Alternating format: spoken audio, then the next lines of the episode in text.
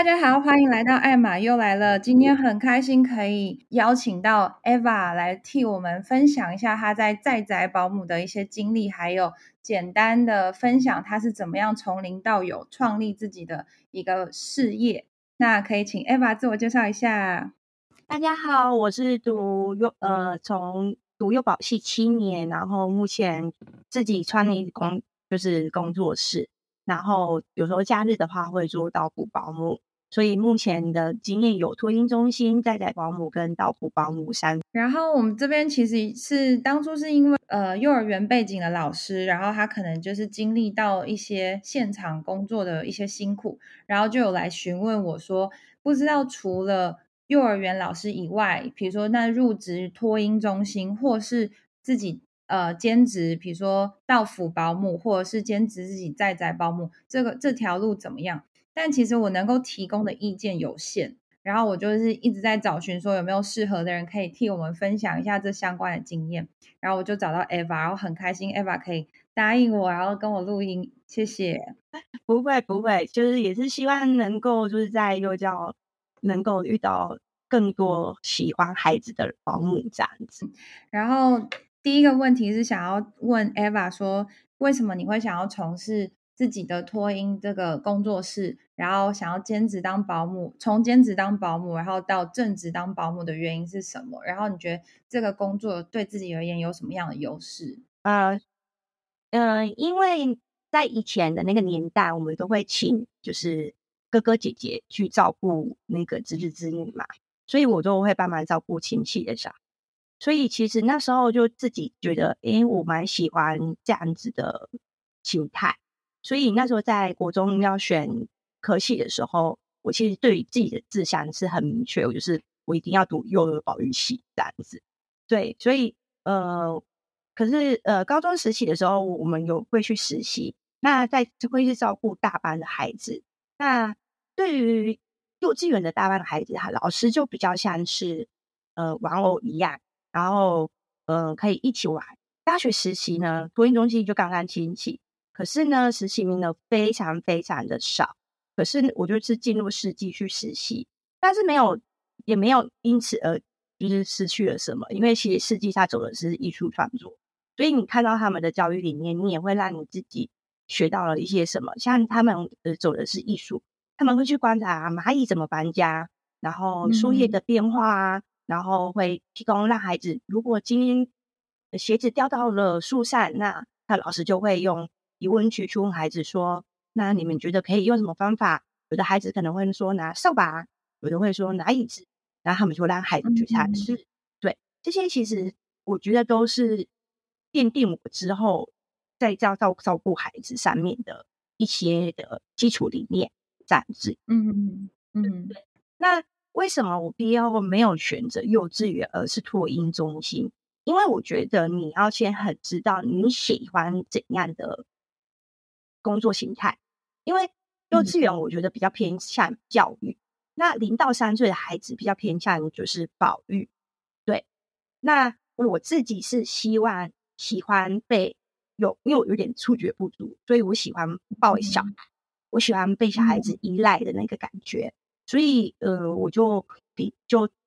毅然决然的，就是进入托婴中心这样子。对，嗯，对。那那进入托婴中心的话，就是，嗯，其实因为你读幼儿保育系，我不知道现在的保育系有没有在针对零到三岁。那我那个年代的时候，其实就是很广泛。那主要的话都是是针对就是幼稚园在做课程安排，零到三岁就非常非常的少。所以其实进入托婴中心的时候，你其实你根本就是就是白纸一张啊，然后你什么东西都不会，就是对。虽然你考过保姆执照，你知道泡奶啊，可是这些的标准动作，可是你要怎么去了解每一个孩子，他要怎么就是他需要什么，而且你的班级经营管理要怎么让孩子在同一个作息时间吃饭、睡觉，然后上课，这些都是需要一些。经验跟时间去磨练出来的，对对对，嗯，然后呃，零到三岁的孩子他们会比较偏保育的一部分，就是他们在团体生活，他们很容易发烧、尿布疹，那发烧的部分，其实就会、嗯、我们就会看看状况。呃，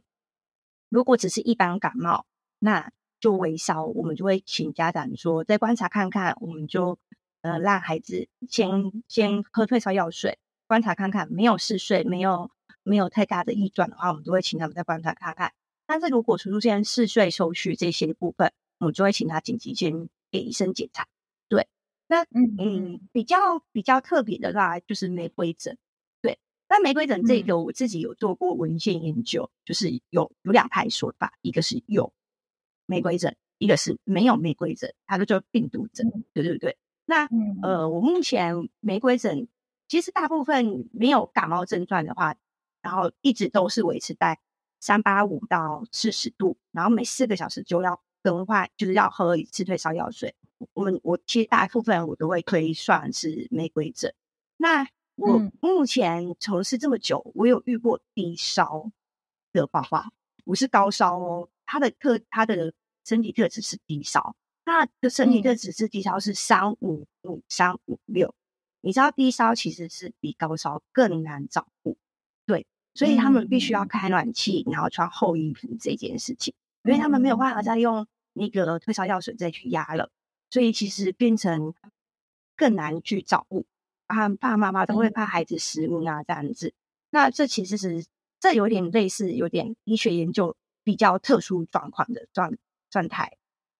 嗯，对对对对。那呃，为什么最后我离开了托婴中心？主要是因为就是。在托婴中心，你要照顾小孩，然后你要照顾同班的同事，然后你可能又要跟其他班的老师做协和，那也是跟你的老板的制度有关。然后最后我就离开托婴中心，然后我有去，接下来我就去做感统老师。那感统老师就比较偏才艺，可是每次跟孩子一一天一周只能相处一个小时，我就会发现，嗯。嗯这跟我在托婴中心的感觉完全不一样，就是我没有觉得快乐。就是你虽然可以看到哦，他一个小时你不用帮他把屎把尿，但但是他却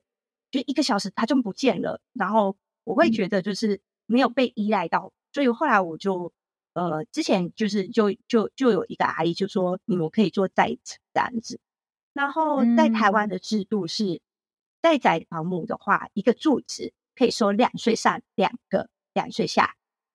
两个，总共就是可以收四个。嗯、那如果去呃依照台中市的话，一万四的话，就是你一收乘以四个，大概就五六万这样子，不包含年终。嗯，对。那嗯，我那时候自己是没有想要收到这么多个，因为我以前在托婴中心常常就是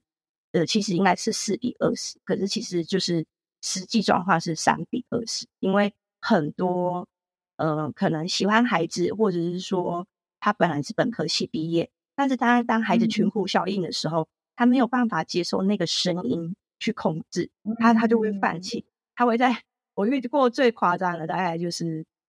三个小时就说我不做了。哇哦，对，这么快？对，因为我们每次都会就是那个老师打卡下班，我们就明天会不会来，然后我们都会检查一下他到底会不会把他的东西全部带走。对。但是真的，真的，你每天都在猜测新老师到底明天会不会来这样子，然后会来，你就会觉得、嗯、哦，这个老师可以撑，但是你又不知道他能够可不可以撑到一个月。但是三个小时的真的是有有有真的有惊艳到我，就是觉得呃，三个小时马上就知道自己不喜欢。但我觉得这也没有不好，嗯、就是可能在某某某个人角度就觉得你的抗药性也太低了吧，这样子。但是，嗯，觉得你早点认知到你喜欢跟不喜欢，对对对，这这这这非常重要，这样子。对。然后我刚刚为什么会讨讨论到就是发烧这件事情？因为啊，以前我们会学学到一些政治这些东西，可是你根本就是呃学皮毛而已，根本没有办法学到很资深。那我记得我刚进入托婴中心的时候，就是还是会被家长质疑，因为太菜了。所以家长就会就是因为我其他的老师都非常的资深，然后因为你开菜，你有时候你连接受你也不知道跟家长沟通什么，对，所以我每天下班就是哦，那时候工作时数蛮长的，从早上八点上到晚上七点，然后有时候还会加班到七点半，对，天哪！然后回家之后，你还要做文献研究，然后可能你还会遇到，就是我我可能同事可能问我说，哎，我遇到这个状况，我要该怎么跟家长沟通，会是比较好的回答？嗯、对，那其实我觉得就是文献研究会让你多了很多的专业词汇。会，对，像尿布疹就有真的就是一般的尿布疹跟那个念珠菌。对，那你要真的很明确知道念珠菌长怎样，那尿布疹长怎样。那一般的尿布疹，我们就是用美康或者是护壁膏去隔离。那也不是用擦拭，要用按压的。那念珠菌的话，你补美康是永远永远都不会消，因为它是另外一种病菌感染，它就必须要补另外一种的药膏。对，所以呃，你要很很多护理啦。对对对，真的零到三岁偏护理很严重。对，因为像我最近的手中的宝宝，就是呃很特别，他就是去看医生，医生就说。这是玫瑰疹，第一天哦，然后我就说，这个医生也太厉害了吧，第一天就判定是玫瑰疹。可是后来那个孩子还是一直连续烧，嗯、因为高那个玫瑰疹有另外一个名字，就是烧酒鸡，看他烧到三到五天。嗯、大部分的家长都会就是验血啊、验尿啊之后疹子才会出来。可是你知道那个医生他可以第一次笃定就是说是玫瑰疹的时候，我其实自己也 shock 到，因为。在台湾医疗纠纷越来越多，嗯嗯、所以其实很多医生都会就是看到什么就说什么。但是其实朝夕相处的是你跟孩子，所以你会比医生更了解孩子的状况是什么。嗯，对对。然后后来那个孩子再回去看医生的时候，另外一个医生就说是扁桃腺发炎。所以你看两个医生讲的不一样，最后呢，疹子出来了，就真的是玫瑰疹。所以你看，第一针是不是真的就是、嗯、是就是切口直断，就是他完全就是觉得就是玫瑰疹，对，因为如果真的是玫瑰疹，嗯、你真的只要烧三到五天就好了，对。但那个过程中，我觉得主要照顾者跟爸妈都会非常的焦虑不安，因为你你你会担心老医生是不是误判啊，或者是什么样的。但是其实孩子没有到四岁，我们都会觉得。还可以，只要食欲跟活动力正常都可以这样子。嗯嗯嗯嗯嗯嗯，对。其实零到三岁是就是比较算是免疫系统正在建立的情况，所以大部分的疾病或者是一些像是过敏源，或是或是像是疹子这种东西，它是身体在适应环境的当中的一个反应。那如果如果不是没有没有经验，不知道这是什么东西，可能第一次看到会慌。那这时候就会需要可能凭借着就是医生啊，就是给你一些建议，可是这未必可以当下解解决，就是孩子的就是身体不舒服，就是不能减轻他现在的疼痛或者是情况，这都都是需要身旁的人去协助他的。对，嗯、我记得我在托婴中心还遇过一个蛮惊悚的画面，就是孩子哭到缺氧。嗯然后嘴唇发白，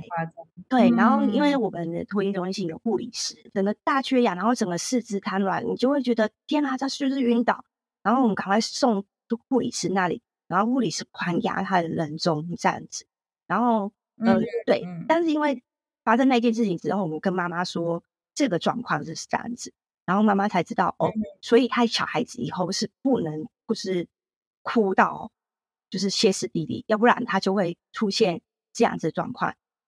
嗯，对对对，所以其实这些都是一些，就是你可能在托婴中心会比较容易遇得到。如果你，嗯，我觉得如果你想要从事代代保姆，你你当下你自自己就只有一个人的时候，你你只能打一一九，或者是说你可能很容易就是误判，然后就是会有医疗纠，就是开始开始有保险纠纷了，就是。的老师，你只是没有观察到质疑专业，对对对对，所以我我觉得其实如果是以新手来讲，我都会觉得你可以去找一个比较有体制的托婴中心，嗯嗯嗯嗯、去稍微学两到三年。解我后来就是做在宅嘛，那我就是有跟 Ella 说，我有在那个 做到补保姆，所以他那时候有点就是觉得，哎，怎么那么特别？怎么在宅又有到补？主要是因为其实现在保爸妈要求很高，嗯，他们对于保姆的年纪要求都是年轻，他们不想要四十五岁以上的。嗯、那我现在是三十四岁，所以那时候我大概三十一、三十二的时候，我就领悟到这件事情，所以我假日跟晚上我都会再去做道服。对，就是赶快在、哦、对，超级拼哎，因为因为其实就算是幼稚园，他们在台湾幼稚园也会被减薪。因为我最近遇到一个就是朋友的，他就说，就是老师被就是年纪大了，然后被减薪。可是你知道，那个年纪大才更需要钱啊，就是被减薪，哦、所以他们就就就会说，那我来做在宅好不好？这样子。可是其实你到那个年纪做在宅，我不觉得会比较好，因为现在的爸妈要求好高哦，他们要本科系，要呃证照，又要年纪轻。我我觉得最严格的是四十五岁以下。嗯，所以其实标准变更严苛，哎，就是以前。以前对我而言，就是观念会是，诶，保姆不是应该都是专经验老道，然后他可能带过好几个小孩，然后这样子代表是一个品质保证。可是现在不是，希望你是活力好，然后精力很旺盛，然后可以陪孩子玩。嗯，对对对，我觉得觉得比较家长比较偏两种，一种是因为台中，呃，应该就是台湾有一个平价托育这件事情，所以呢，把保姆变得很廉价，就是。一个照顾一个孩子才一万四，可是你你要全部的担我全部的东西，那一天八小时吗？一天十个小时，哇天啊！然后一一万四，一万四哦。然后，但他因为他觉得你会收到四个，所以你不会有五六万。可是你知道，那其实真的照顾到四个，没有办法照顾到每一个孩子。对，所以我最后我是自己找我的大学同学是二比四。然后我们是会带孩子去公园啊，坐捷运啊，坐巴士啊，嗯，对，让他们先去体验到幼稚园可能没有办法做到的事情。嗯而且我觉得带孩子出去，其实是比在托婴中心的感觉，孩子笑容是多很多。对，因为其实大自然对他们来讲，就滑梯，对，都是他们可以自主的去选择我要什么。所以我觉得这个还是有差，动得好才可以做得好。大脑已经满足了，然后他回来就会乖乖吃饭，乖乖睡觉，身体才可以更好的控制。那你在比如说跟家长啊，或者是自己的大班的呃其他老师合作的话，你有什么方法可以帮助你更好跟他们沟通？呃，在托婴中心的话，我就会比较严厉一点，因为其实开关门的时候，有一些比较新手的老师，他们就会直接开门。那我们的活动空间是在就是大厅大厅下，那那个一开门会直接把那个六个月到一岁的孩子撞倒。然后有时候会割到脚，嗯、所以嗯，就是那件事情是非常严重。所以嗯、呃，虽然我们照顾二十个二十个小孩子，其实你师生比好听一点是一比五，可是你其实眼睛就要像长颈鹿一样，就是就是视线要整个是全前后都要长眼睛。对，是真的，就是你可能还要吸鼻涕之后，你要说那个谁谁谁小心一下，那个顾一下，对对对，就是那个那个警觉心要非常的高，因为。嗯，他他有时候新手老师可能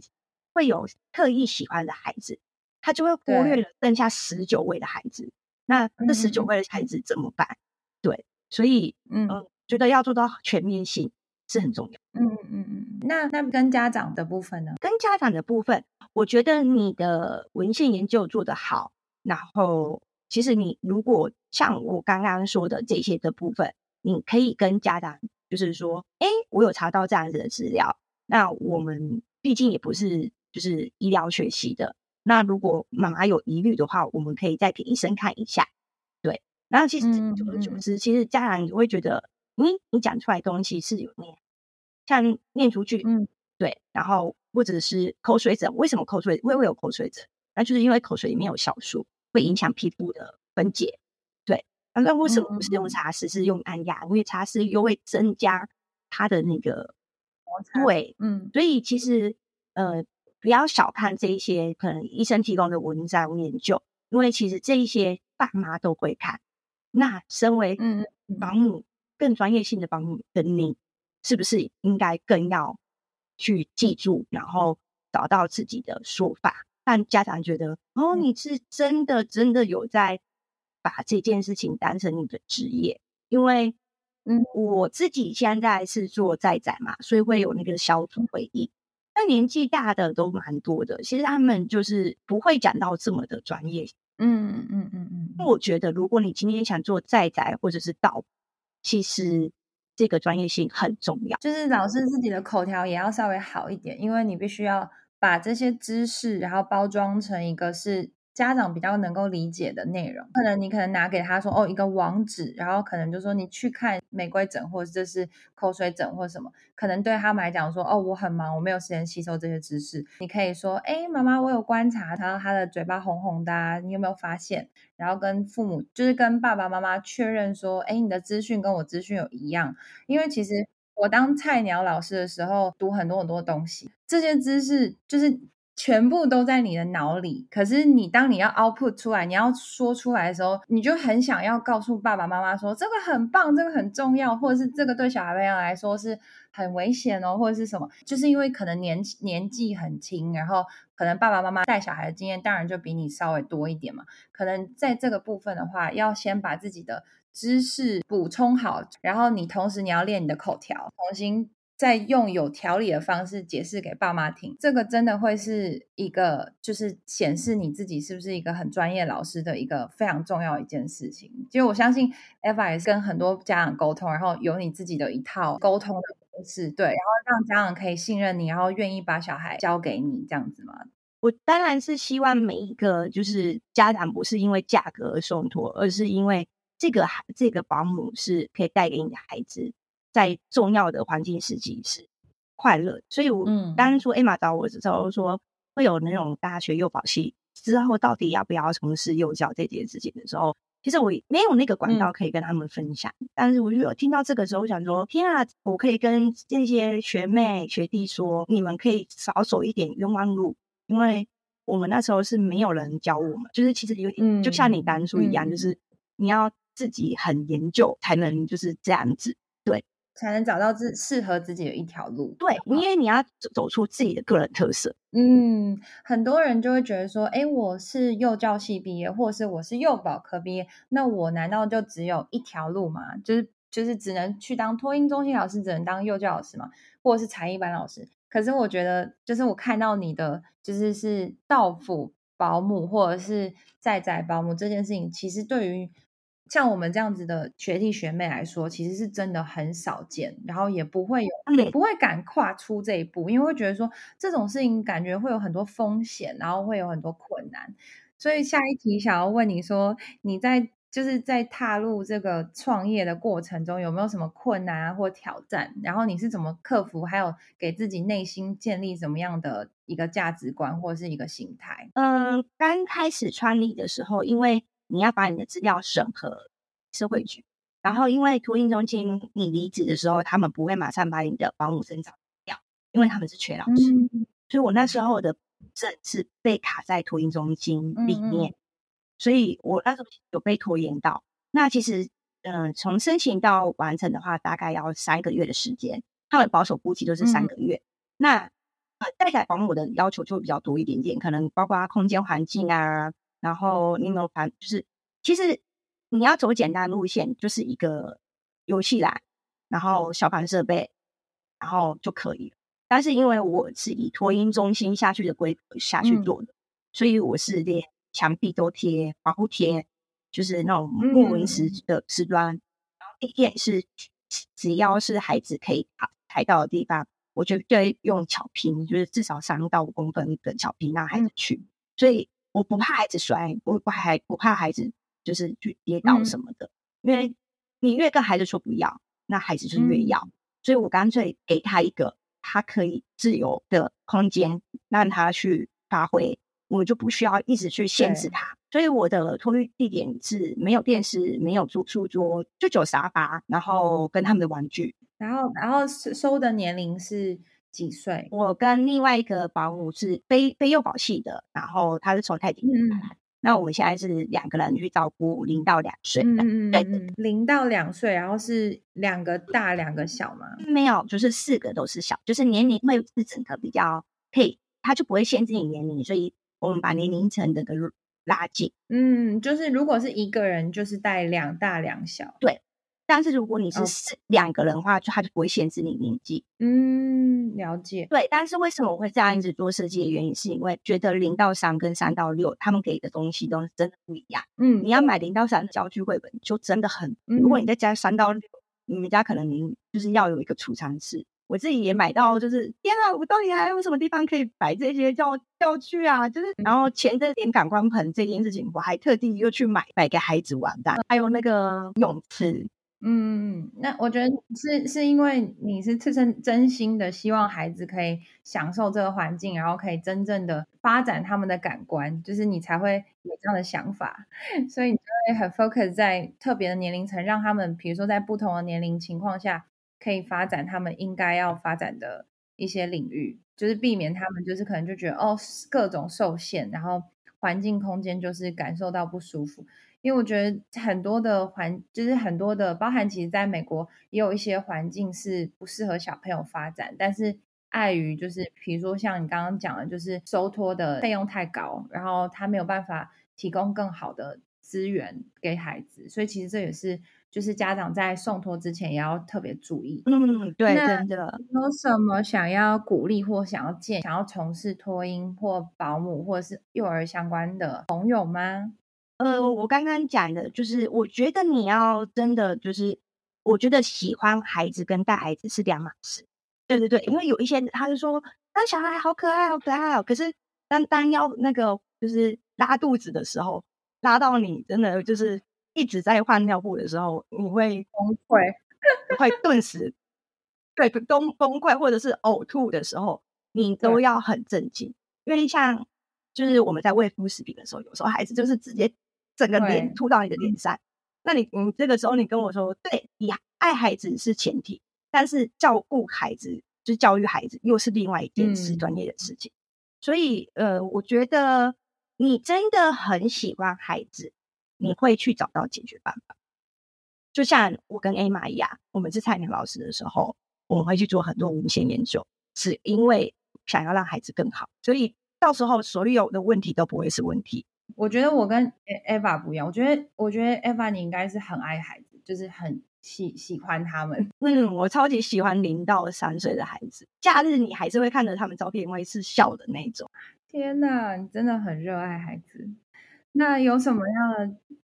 继续说，你继续说。嗯，我说，呃，因为可能你们你在团体生活，所以没有办法像我们这样子，是有一点比较像你，比较像是照顾自己。嗯，你比较像是老师，嗯，然后但是你你比较像是观察者，但是我是观察者，嗯，但是我又是主要照顾者。我跟他们有很大的依附关系，嗯，就是我可能每天都会需要他们抱抱我，或者是我 我抱抱他们，然后亲亲他们，然后。最爱就是等他们会说话说，你最爱谁呢？然后他们就会说华华，听了你自己就会觉得嗯，就获得你的满足，就刚好也对，你们两个是互补，就是他需要你，你也需要。对，因为刚好零到三岁的孩子，他们就是喜欢被抱被抱，但我有遇过不喜欢被抱的孩子，嗯、那就是触觉敏感的孩子哦。嗯嗯嗯嗯嗯，对对对，就是像我触觉不足的孩子去碰触到。触觉敏感的孩子他们会不喜欢，嗯，因为我们会不小心太大力，嗯，然后触觉敏感的孩子会觉得不舒服。那你有什么技巧可以分享？就是目前也想要踏入这个领域的人，实验的技巧就可能，如果你真的是刚幼教系毕业，真的我觉得找托婴中心是有体制的，最好有那种才艺老师会来帮忙上课。因为我之前有待过一家，就是会有才艺老师进驻托婴中心哦，嗯，那个。会有体能老师、体育，然后英文老师，嗯、好酷哦。然后奥福老师，然后那家我那时候没有待太久，对，是因为我一进去的时候，全部的老师都说要离职，然后我就想说，嗯，这这这是什么状况啊？这样子，是环境不好吗？没有，就觉得他们可能觉得老板的就是理念态度，对对对对对。但是其实你回想起来的时候，其实当你带孩子在参与这些过程当中，你可以偷偷已经在学体能。然后奥数跟英文，嗯，对，所以这些东西是你你你你你默默的吸收了这些东西，所以我才会觉得说，嗯、如果你可以找到一个很有规模的托婴中心，那你可以待个两三年，然后呢，嗯、你的能力就可以就是增加，然后你再自己出来做到府或者是代代。我觉得到府的经验值可能会比较快，呃，比较简易一点，因为是吃你自己个人品。那再宅的话，家长就要要看环境。像我目前就很常被质疑说，你们有没有装监视录影器？我都会说没有，嗯、然后他们就会说，那我提供给你们。然后我就说不行，就是我们不装监视录影器。如果你办行，嗯、那就代表就是我不需要被你监督这件事情。嗯，对，因为呃，托运中心现在目前都是被装监视录影器。可是你知道监视录影器，嗯、呃，你看的人跟实际做的人，他们其实的解读方式是不一样的。嗯、所以有时候你可能某一些动作看起来在那个监视器里面是很大，但是其实你是很轻柔，但是你会被误解。嗯、然后这段的画面如果被截取到网络上，其实真的会很影响保姆的嗯状态。对，对那如果你不是幼保系，但是你又很想要。可能自己在家里带小孩子带的很有心的，我想要就是考那个保姆证，在就是上一百八十个小时，然后就是再去考那个技术证，就是数数科这样子。对对，但是我记得前几年的法规是不知道几岁以下会被扣掉一个一个两岁上一个两岁下。嗯，对。然后我最近也有遇到一个我觉得很厉害的妈妈，就是全职妈妈哦。她是，嗯、他是孩子是有点触觉敏感的，然后她是几乎就是做教具给自己的孩子玩，哇，好厉害！对，然后后来他又去上了才艺老师，就是美术老师的课，然后、嗯、对，最后他又去考了保姆。我知道他最近考上了保姆这样子，然后我就说：“那你打算带师生比是多少？”他说：“我可能就最多就是再带两个这样子。嗯”然后我就说：“那。”年终的部分就是你可以去拉高，因为网络上都限制在一个月到两个月之间。呃，羊毛出在羊皮身上。今天你选择带孩子少一点，那你的收入就会相对的跟带四个的保姆的价格是有落差性。所以我觉得年终拉高这件事情，对他对对于家长来讲，你想要你的孩子的品质好，那我们也要有一定的收入。所以我的年终是呃算台中。第一个开很高的保姆，嗯，对。然后，当你要面对的会是，呃，你的管辖的服务中心跟社会局的质疑。对，嗯、那这这这件事情，我有稍微跟那个我我崇拜的妈妈讨论。可是，嗯、呃，我觉得每个人的想法不同，所以他最后还是决定是收一个月这样子。对，可能。嗯对，因为可能对我来讲，就是保姆就是我全部的职业，所以我的收入来源一定就是，然后我也不可能再去兼职什么，因为你一个一天一天工作十个小时，晚上再兼职，其实也真的是对自己的身体很操劳。但我想要补充一下，再窄的话，你可以按照你自己的方式去教育孩子，嗯，可是到府的话，你必须要配合你的家长的教育理念去照顾。哦，如果今天你们两个人的观念是不一样的，嗯、我跟你说就会变得很难照顾。我有遇过两岁还在吃苹果泥，嗯嗯，太小了，已经已经他的牙齿已经发展的很好了。对，然后我就稍微就是礼貌性的问一下妈妈说，为什么要在吃苹果泥？她说因为中医是说他的消化系统不好。可是你知道他两岁，他一天至少要换到八条的口水。天哪！然后。我就回家立马 Google 查一下，因为他的咀嚼肌呢没有会影响到语言。嗯，对，他虽然小孩子都会翘铃带，但是他就是吸就是吸口水的那个能力是不好。呃，也有遇过，就是医医生判定中耳炎哦。现在不是都推广不可以帮孩子挖耳吗？对对对，我那个遇到了的时候，那个小孩子他是去托运中心就一直在感冒，然后也一直在发烧。然后我就说，就是我都会一直定期的追踪，说，哎、嗯，那状况是怎么样？最后，嗯，是因为一个耳石，嗯、就是挡住了中耳炎的那个脓。嗯，所以，所以爸妈或者是主要照顾者之后，你们如果家长就是在定期打针的时候，请医生稍微检查一下耳朵。对，嗯，对，嗯，要不然我觉得其实你看那个那个儿时就误判了他的病情，他吃的。不是帮助他的药，对对呀，对对对。哎，到到府保姆跟在宅保姆，就是到府保姆的理念有可能是你必须要配合他们，然后在宅的话是他们必须要配合你们老师的规定去走，这样子。嗯，对，就是还没有加入的话，你们可以先加入你们那个地区的保姆社团跟到府保姆社团，你们会看到很多的，就是家长或者是保姆的问题，嗯、你可以反思自己。今天这件事情在你身上的时候，你你会怎么做？对，嗯，因为像道府保姆，他只清洁他们小孩子的空间，嗯，对。但是我就是那种，如果桌面上很乱，我是没有办法好，所以我会把桌面上整理好，然后在在在那个空间上面工作，就是不会只仅仅限于孩子的托育空间这样子。那如果今天是家长，你会建议他们就是自己带，然后带到可能到什么样的年龄，然后可以送托托婴中心，或者是请保姆，就是第一个问题是这个。然后第二个问题就是，你觉得送保姆之前，你觉得家长需要在乎什么？就是需要观察什么部分吗？如果你的孩子满月了，我觉得如果师生比没有很高，就可以送，因为你在七八个月，因为现在。台湾的育婴留停是半年都会有薪水，所以现在蛮常遇到就是六六个月以后才要送托。那你又加上产假，小孩子大部分都会落在呃九月九个月大十个月大，那时候刚好是分离焦虑期，所以呃孩子会一直哭闹。然后我真的曾经遇过那种孩子一整天不吃，一整天不睡，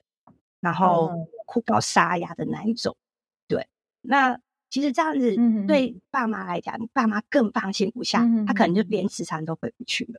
对，那如果你可以做到这种，就是可以不回你的经济能力可以不回磁场，嗯、我觉得那你就大家大家幼幼班，可是还是会就是虽然他就比较有理解能力，可是还是会有焦虑。那如果嗯、呃、你你你有育婴留停这件事情，其实我觉得是可以，嗯、就是你可以稍微让自己放松一下。就是你，你送保姆，保姆会跟你，如果有经验的，他他其实会帮你调整作息。嗯、像我自己的做法是，三点半以后我就不让孩子睡午觉了。嗯哼，对，嗯，那孩子固定可能八九点就睡晚上的，嗯，过夜。对对对对，就是因为你会送保姆送托婴中心，主要都是因为他们都是双薪家庭，嗯、所以他们需要的是正常的作息。就其实很多人都不知道，就是。保姆的用意是什么？就是因为小朋友这年龄是需要一个很长的时间的规范。然后，如果如果是自己带，那可能就是你在就是带小孩的经验还不足的情况下，你可能就说好，那就让他自然睡，那就让他自然醒，然后想吃。想吃就吃，不想吃就吃不吃。那你之后那要调作息，你就必须要花比刚开始可能三倍或四倍以上的力气才有办法。而且你那时候心会很痛，因为你会看到小朋友可能适应能力就是已经已经已经乱掉了，他必须要重新变规律，其实是很痛苦的。对小孩来讲是会需要一个阵痛期。然后刚刚最后一题就是想要问说。如果今天爸爸妈妈决定好要把小孩送去给保姆，然后或者是托婴中心，那我我基本上 focus 在保姆好了。就是你觉得要怎么样知道这个保姆他是不是一个专业的保姆，或者是他是不是一个就是会对小孩比较好的保姆？要用什么样的方式可以观察到？呃，我自己是一个蛮喜欢分享，就是我跟孩子的感触的时候的人，会我会把它分享在我的脸书。就是，嗯，Emma 有来一句，应该可以看到，常常就是这样看，对，就是我，我就会觉得，我把这一切东西都是当成视为感恩这件事情。那我，我，我觉得这这这有有一部分，其实在等于是在你行销你自己。那这件事情是，呃，我原本不觉得他是在行销自己，我只是只是游览，就是有有种只是想要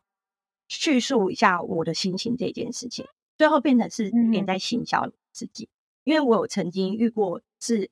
那个妈妈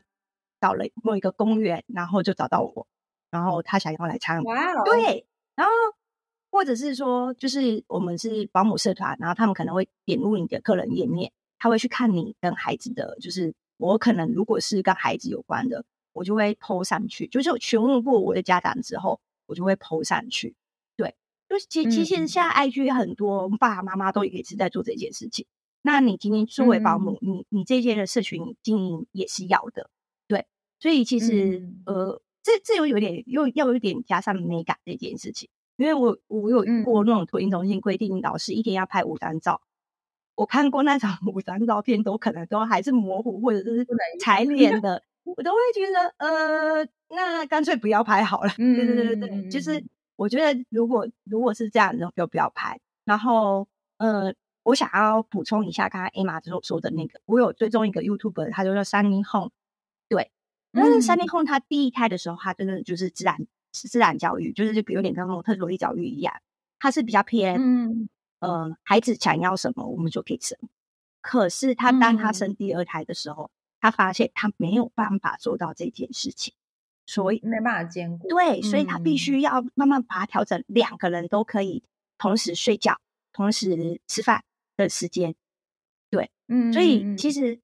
当你今天成为保姆或者是爸爸妈妈的时候，你知道你自己在做什么，你的孩子跟你的互动是良好的时候。我觉得别人的话语都不要往心里去，嗯除非是真的很多人的一直重复这句这件事情，但是比较多的长长辈都会说太过保护我了，或者是什么什么的状况，嗯、就是啊，你们就是太保护欲太强了，所以才小孩子一直感冒。但是其实不是，是因为现在的环境空污啊、食食物啊这些都都是一些就是导致他们过敏或者是感冒的来源。像刚刚很多外在，嗯，对对对，嗯、像刚刚那玫瑰疹，玫瑰疹我有查过，小孩跟小孩之间是不会互传染，但是玫瑰疹是来自于大人传染给小孩。对对，所以其实你要去查玫瑰疹，就是那个那个那个症状到底是谁会传染给谁？那谁都不会想要当那个源头是去传染给自己的孩子。嗯、你要怎么去带你的孩子？我觉得你自己有有个概念会比较好。因为我有遇过那种，就是喝奶睡着，那就很容易蛀牙。对，会蛀牙，就是呛奶，然后噎到，然后走掉。嗯，对。所以其实可能以我们的经验，我们可能会比较谨慎一点点，就是我们会让孩子喝完奶，然后休息一个半个小时之后再让他睡，就是要把那个时间稍微区隔，然后。还有就是因为有些小朋友他会有一种习惯，好了，然后他可能就是吃完饭就是一定会就是有点 full coma 嘛，就是睡觉。嗯、然后如果他已经习惯了这个模式、嗯、生活节奏，嗯、那他之后长大的话，他在吃饭跟睡觉之间的关系就会比较没有办法很明确的分开，因为他可能就是在一般的时间点，比如说吃宝宝副食品的时候，他就会没有办法控制他自己的。身体，然后他就会想要睡觉。Oh. 是这，我是真的亲真的亲身经历过一个孩子是这样，所以他其实这样的小孩夜奶会非常严重，因为他需要他需要吃才有办法呃连接睡眠，所以这其实是很多很多的，就很多细节，然后这个细节很微小，所以如果